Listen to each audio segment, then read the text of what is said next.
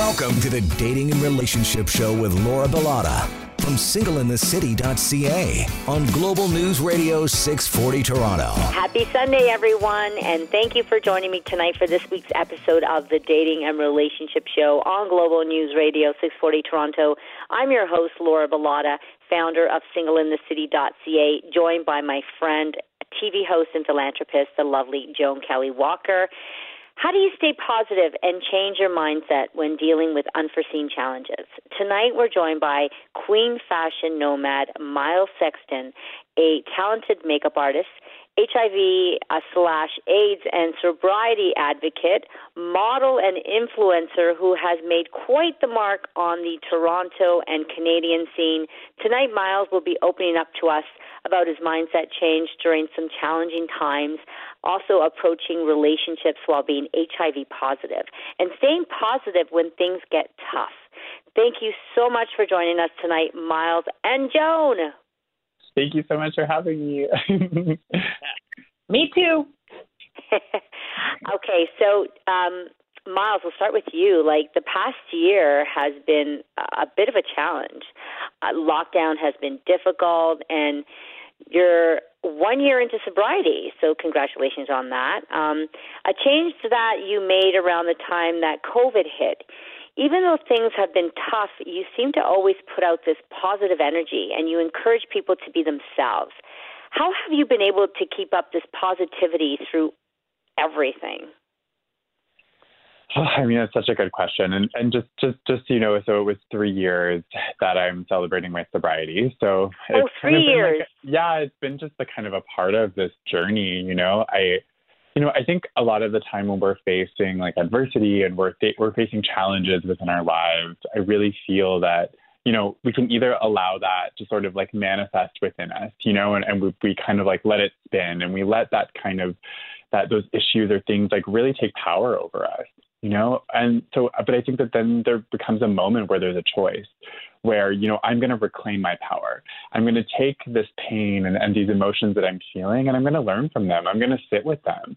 And i'm going to see how i can kind of take those learnings and really try to turn them into a positive thing. And for something as my for myself it's like i've always tried to take my pain and share it publicly on social media in order to like really help other people and like allow people to like know that there's other people going through similar things that they're dealing with um, themselves. So, Myles, you said your sobriety started three years ago, and that there's that moment of choice. And I think a lot of people kind of get to that point and they're afraid of that moment of choice. What is it that puts you over to the edge where you really commit to? Taking your power back, like you said, claim your own power and make that choice whether it's stepping into sobriety or you know whatever that choice is. How do you get over that little not a little that that monumental fear that stands at that moment yeah, I mean, so that is like, you know, it really becomes something. It's, you know, I think sometimes we become complacent with like our, you know, where we're like, we're kind of on this routine and where we've created these like scripts inside of our brain, you know, and, and I think there just reaches a point where I feel like I'm not growing anymore and, and that I've like, I spent too much time invested in something that's not serving me joy you know, anymore. And so I think that that's really sort of the turning point of like, no, I need to like create new habits. I need to create new routines within my life that are like allowing me to grow and move forward from, you know, kind of the repetitive behavior of my past. Mm-hmm. So, and one thing that you talked about is focusing on self care and making yourself mm-hmm. a priority after uh, leading a life that has been absolutely jam packed. Yeah. Um, right? And I feel the same way. And you're definitely one who's always on the go and you're making moves. When COVID hit and things slowed down, you mm-hmm. had to take a step back to reflect on the things that took you away from giving yourself that same attention. Mm-hmm. What was this realization like, and, and how have things changed since then? Well, it's so I love that you brought this up because you know I think now being like you know I, I talk about my sobriety as like three years, but then I realized that kind of once COVID happened and I wasn't able to travel and like you know do all of the things that I was really doing with my work, I was realizing that I was almost using work a bit as like how I would maybe use alcohol or substances, you know, and so I became reliant on the constant go and the constant busyness of work And then COVID was like, oh no, you can't leave your house.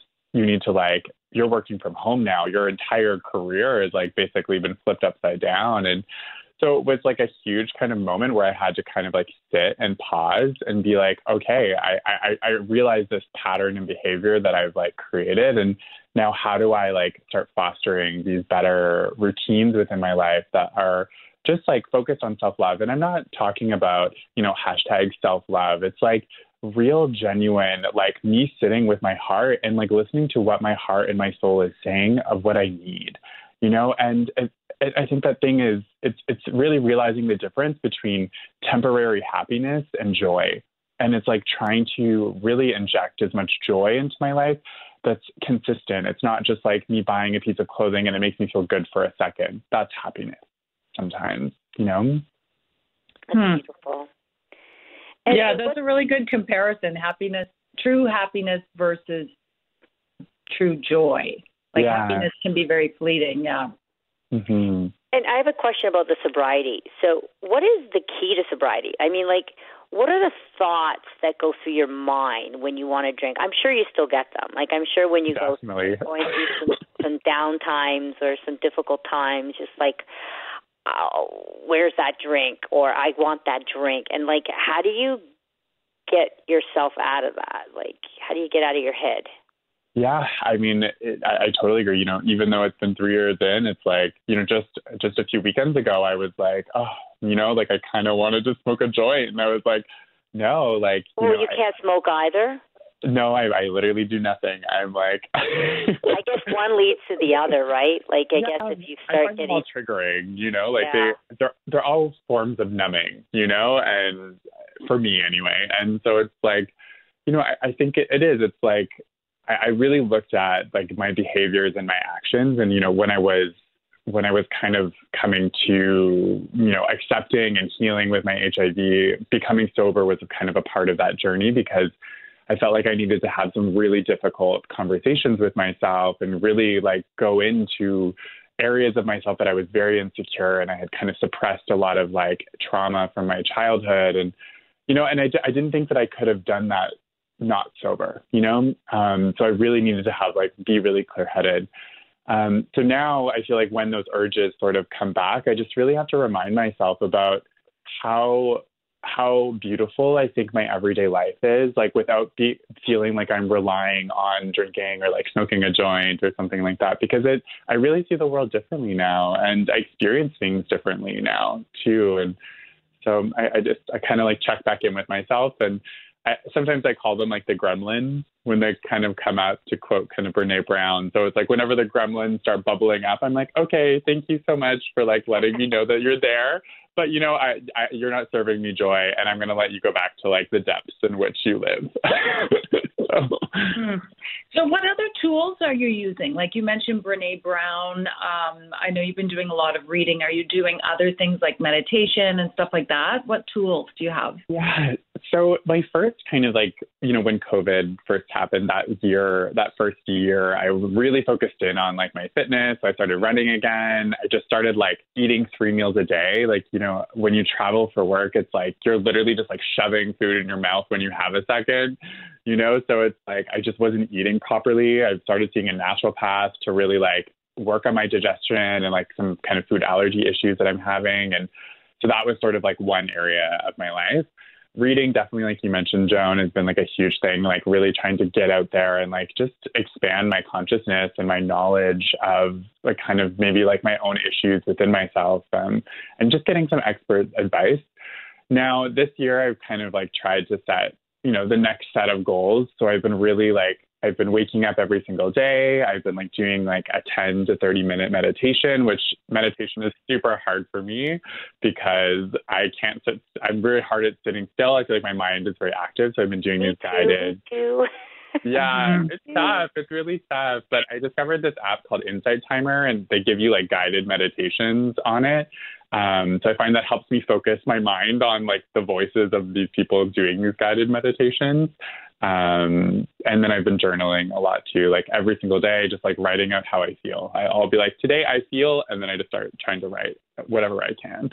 So these have kind of been some two new new things that I've been adding into my my routine.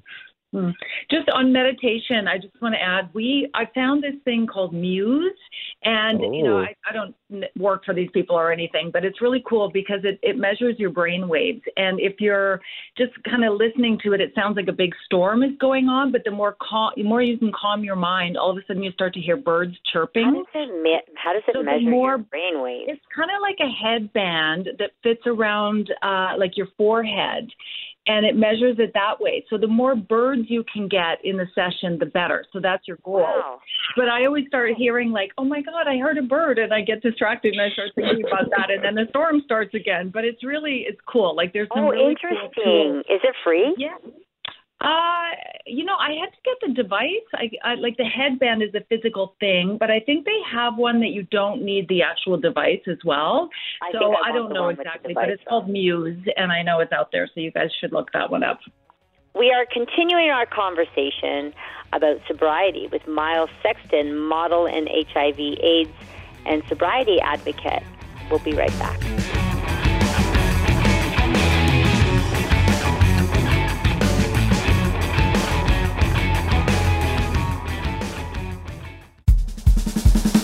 Now back to the Dating and Relationship Show with Laura Bilotta from singleinthecity.ca on Global News Radio 640 Toronto. Thanks for joining us for the Dating and Relationship Show. This is Global News Radio 640 Toronto. I'm Laura Bilotta from singleinthecity.ca with Joan Kelly Walker.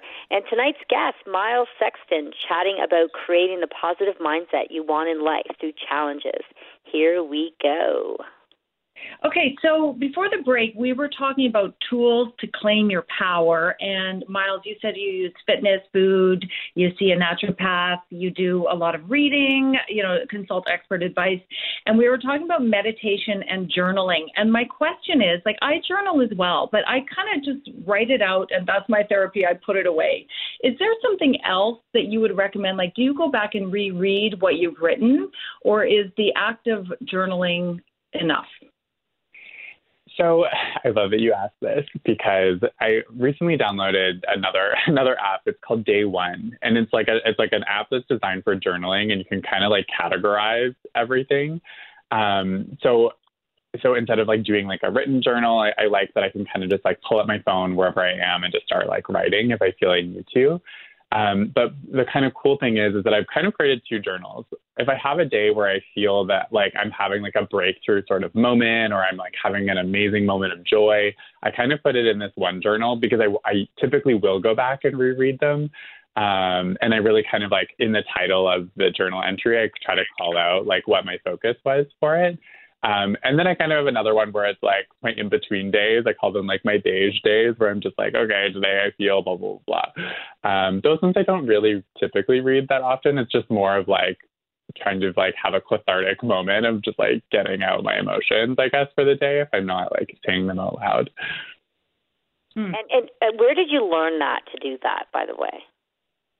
I was encouraged, I think, by one of like my close friends who who started downloading this app. Like he's also kind of on this like sober journey and is also an uh, is HIV positive as well. And so we've kind of like I feel like we've been kind of like helping each other a little bit since we met last summer. And um, he really encouraged me to try doing it. And but it has it really has only been something that started to really stick i would say like since the beginning of this year i've been trying to like force myself to put this into a habit oh that's amazing that you're able to do that uh, i want to continue the conversation around sobriety so what led you to make this change because it's a tough one. I mean, I've seen people close to me struggle with addiction, and it, and it's not an easy one to tackle. I mean, there's uh, ups and downs with it. Um, what has the journey been like for you? I mean, I think just to kind of go back as like to what I was mentioning earlier, it's it's just been really like, I, you know, I, I saw for the last ten years of my life that I was kind of on this cycle, you know, and I I was. Mm-hmm. Kind of doing the same thing over and over and over again. I would like something traumatic would happen, or I would have a stressed out day, and I would like reach for a drink, or I would want to smoke a joint. And I just think that that became really frustrating for me because it was like I became almost reliant on it.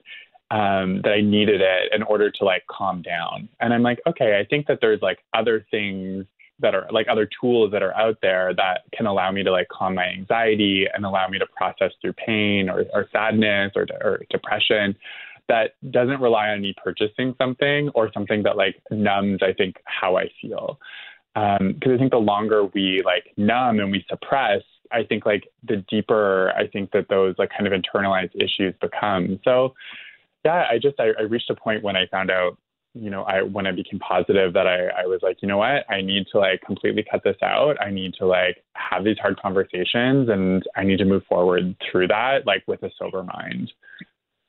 Now, was it affecting your daily routine and, and life in general?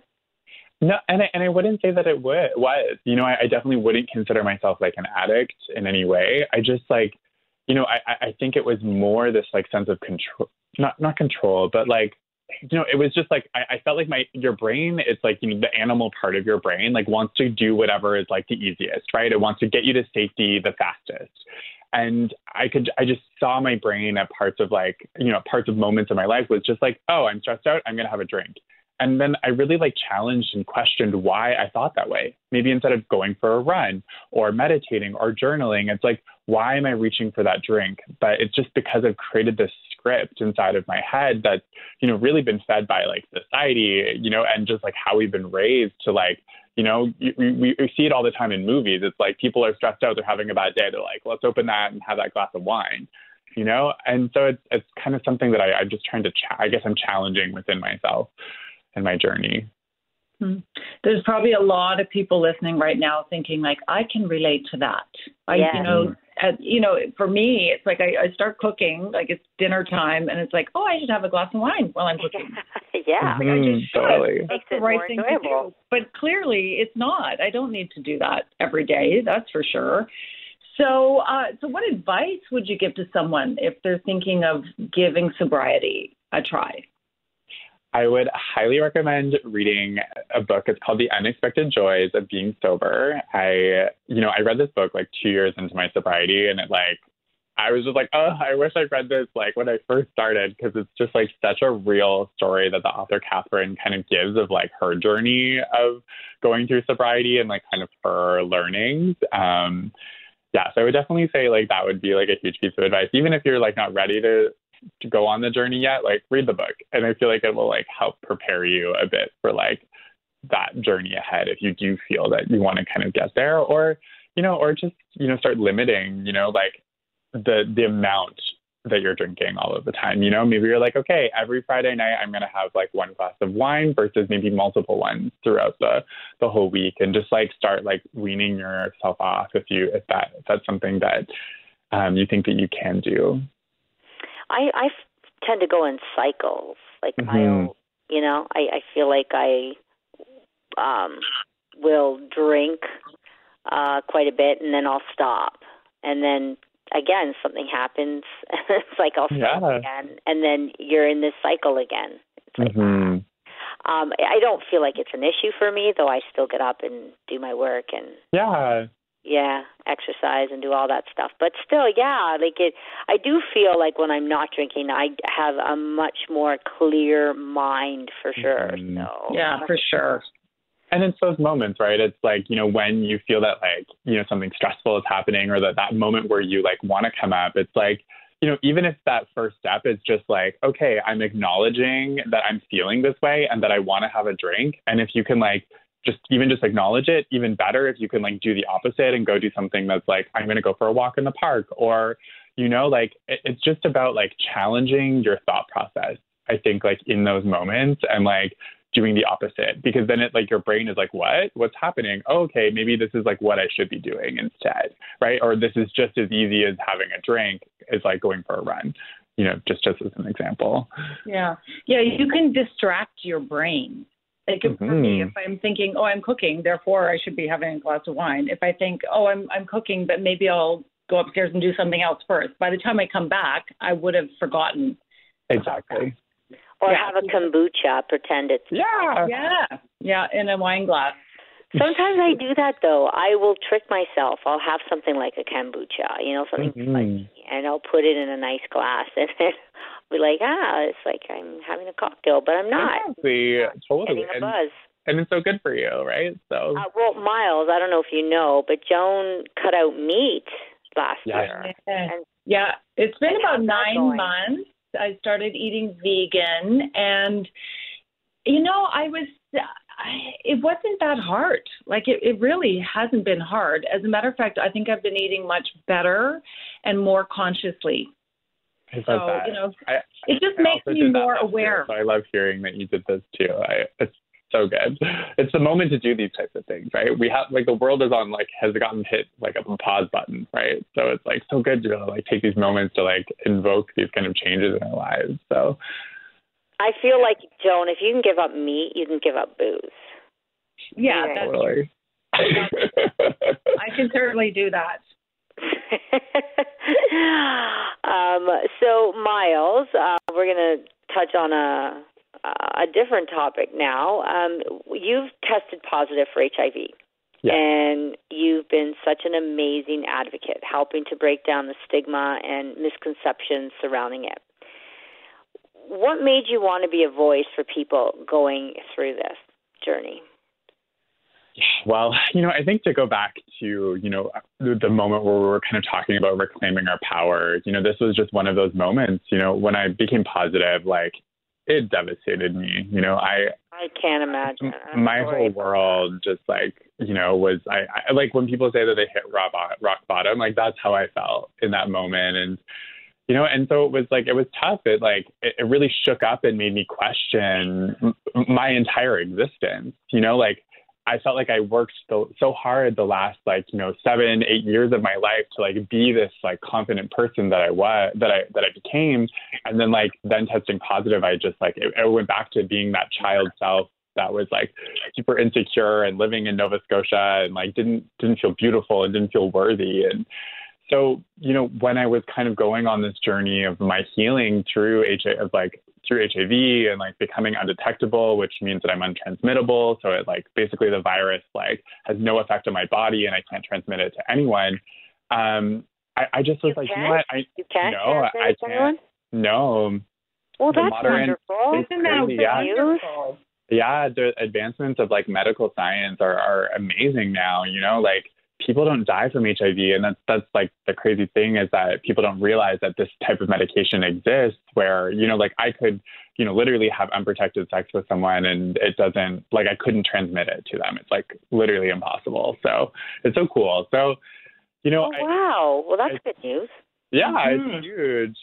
Um, but you know, so I really like I I just felt like it was such a lonely journey for me trying to heal and like I I didn't couldn't really find other people that were positive and I just was like, you know what? I, I need to like reclaim my power again and really just be that person that I wish existed when I was going through like the beginning stages of my healing. And so last summer, I think it was August, I publicly came out about my HIV status and, and then have really just been trying to get involved as much as I possibly can with so many different organizations like CANFAR and um, that are really trying to help people go through this kind of journey with HIV and get the awareness out there so we can fight the stigma. Hmm.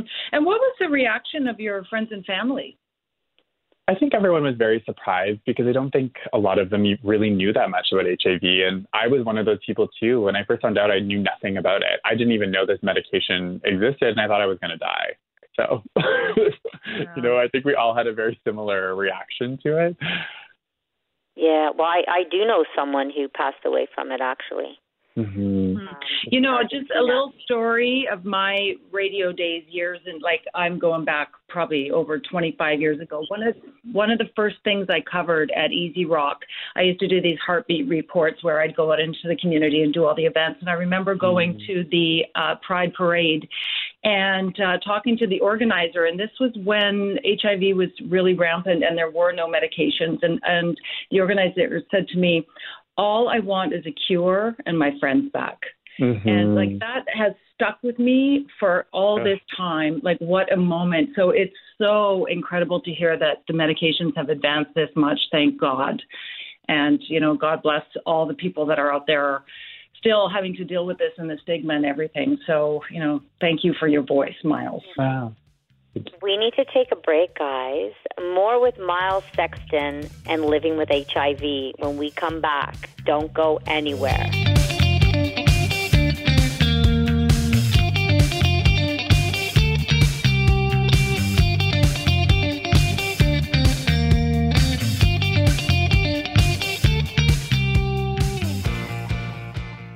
Now back to the Dating and Relationship Show with Laura Bilotta from singleinthecity.ca on Global News Radio 640 Toronto.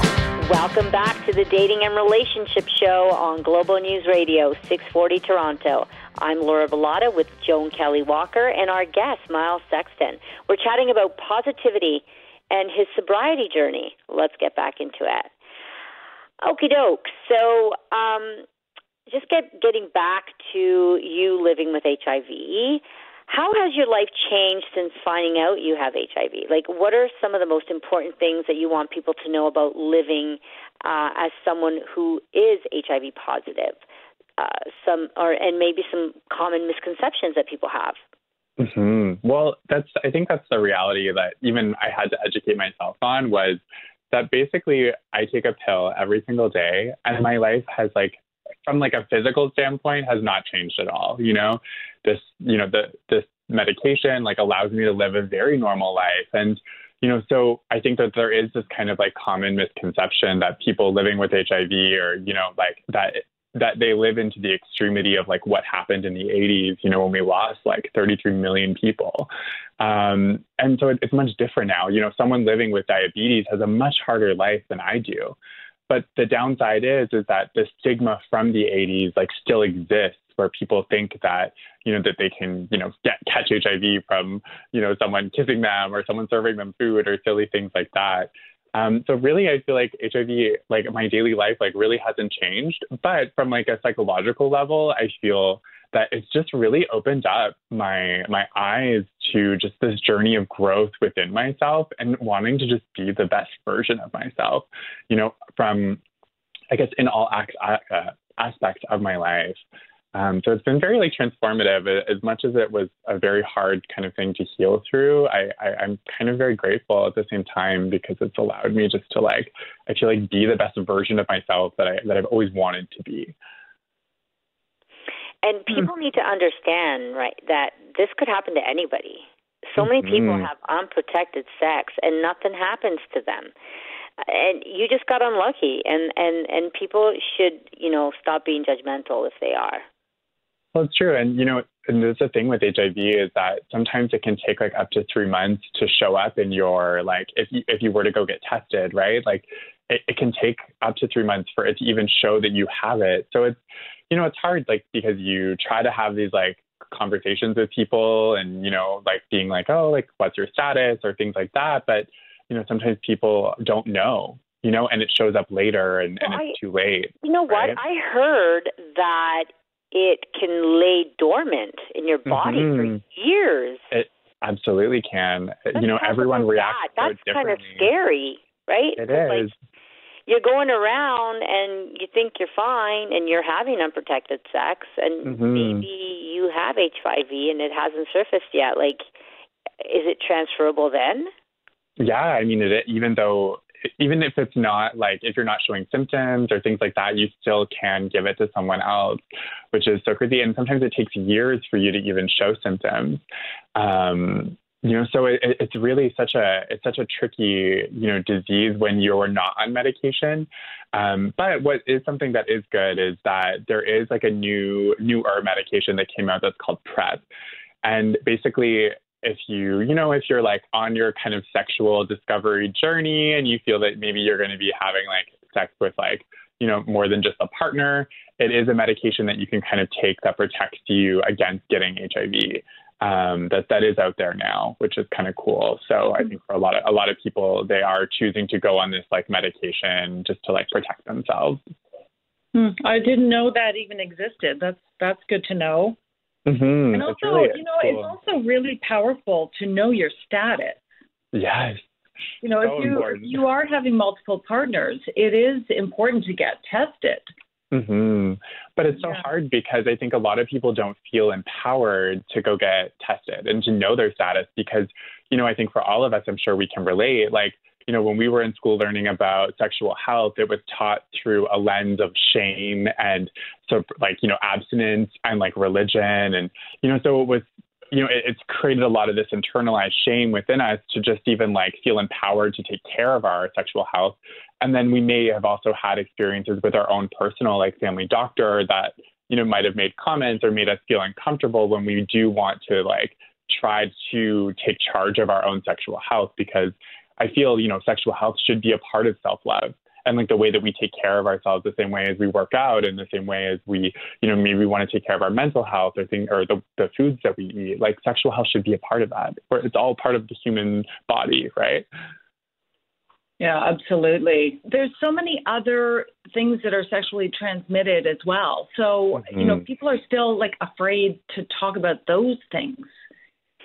So, no, you know, it's it's kind of crazy that here like these things impact us so greatly. Yet I feel almost like in society we've recessed a little bit. Like we're talking less about it than we were when everything was rampant in the 80s. No, and I think one or two one or two out of five people actually have a transmitted disease. One hundred percent. You would never know it, and you know what? Most people probably wouldn't even tell someone that they had a a transmitted mm. disease, and they just go on and have sex with people, and that's how it spreads. Yeah, that's so true. It's, wow, it's, yeah. that's a very disappointing thing to hear. You think? Well, I don't know. I guess it kind of comes down to how much respect you have for that person. Mm-hmm. I guess. Yeah. I think there's a lot of work to be done where we have to like change the language. You know, we have to like get rid of language like dirty or things like that that we use with sexual health, and we need to like encourage people to feel empowered to take charge of their sexual health. You know, in, in a way that's like from a place of love and like self-respect, right? So I think there's still a lot of work to be done. We're going to talk dating when we come back with Myles Sexton, model and HIV/AIDS and sobriety advocate. We'll be right back.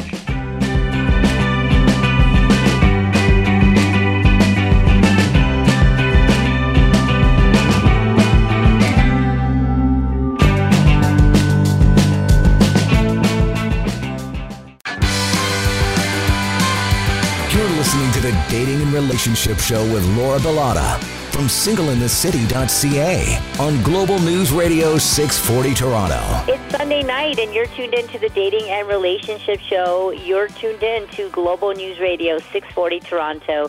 I'm Laura Bilotta with Joan Kelly Walker, and our special guest is Myles Sexton. We are discussing self confidence uh, and life after testing positive for HIV, and now we're going to talk about dating with HIV. Let's jump right back in. So, Myles, when it comes to dating, how has this affected your life? At what point do you feel comfortable enough to share this information with a new partner? Yeah, I mean, a personal question. I know yeah, it's good though. I, I kind of, but they kind, but I guess if if they creep your Instagram, they know because that's do. how I and, found out.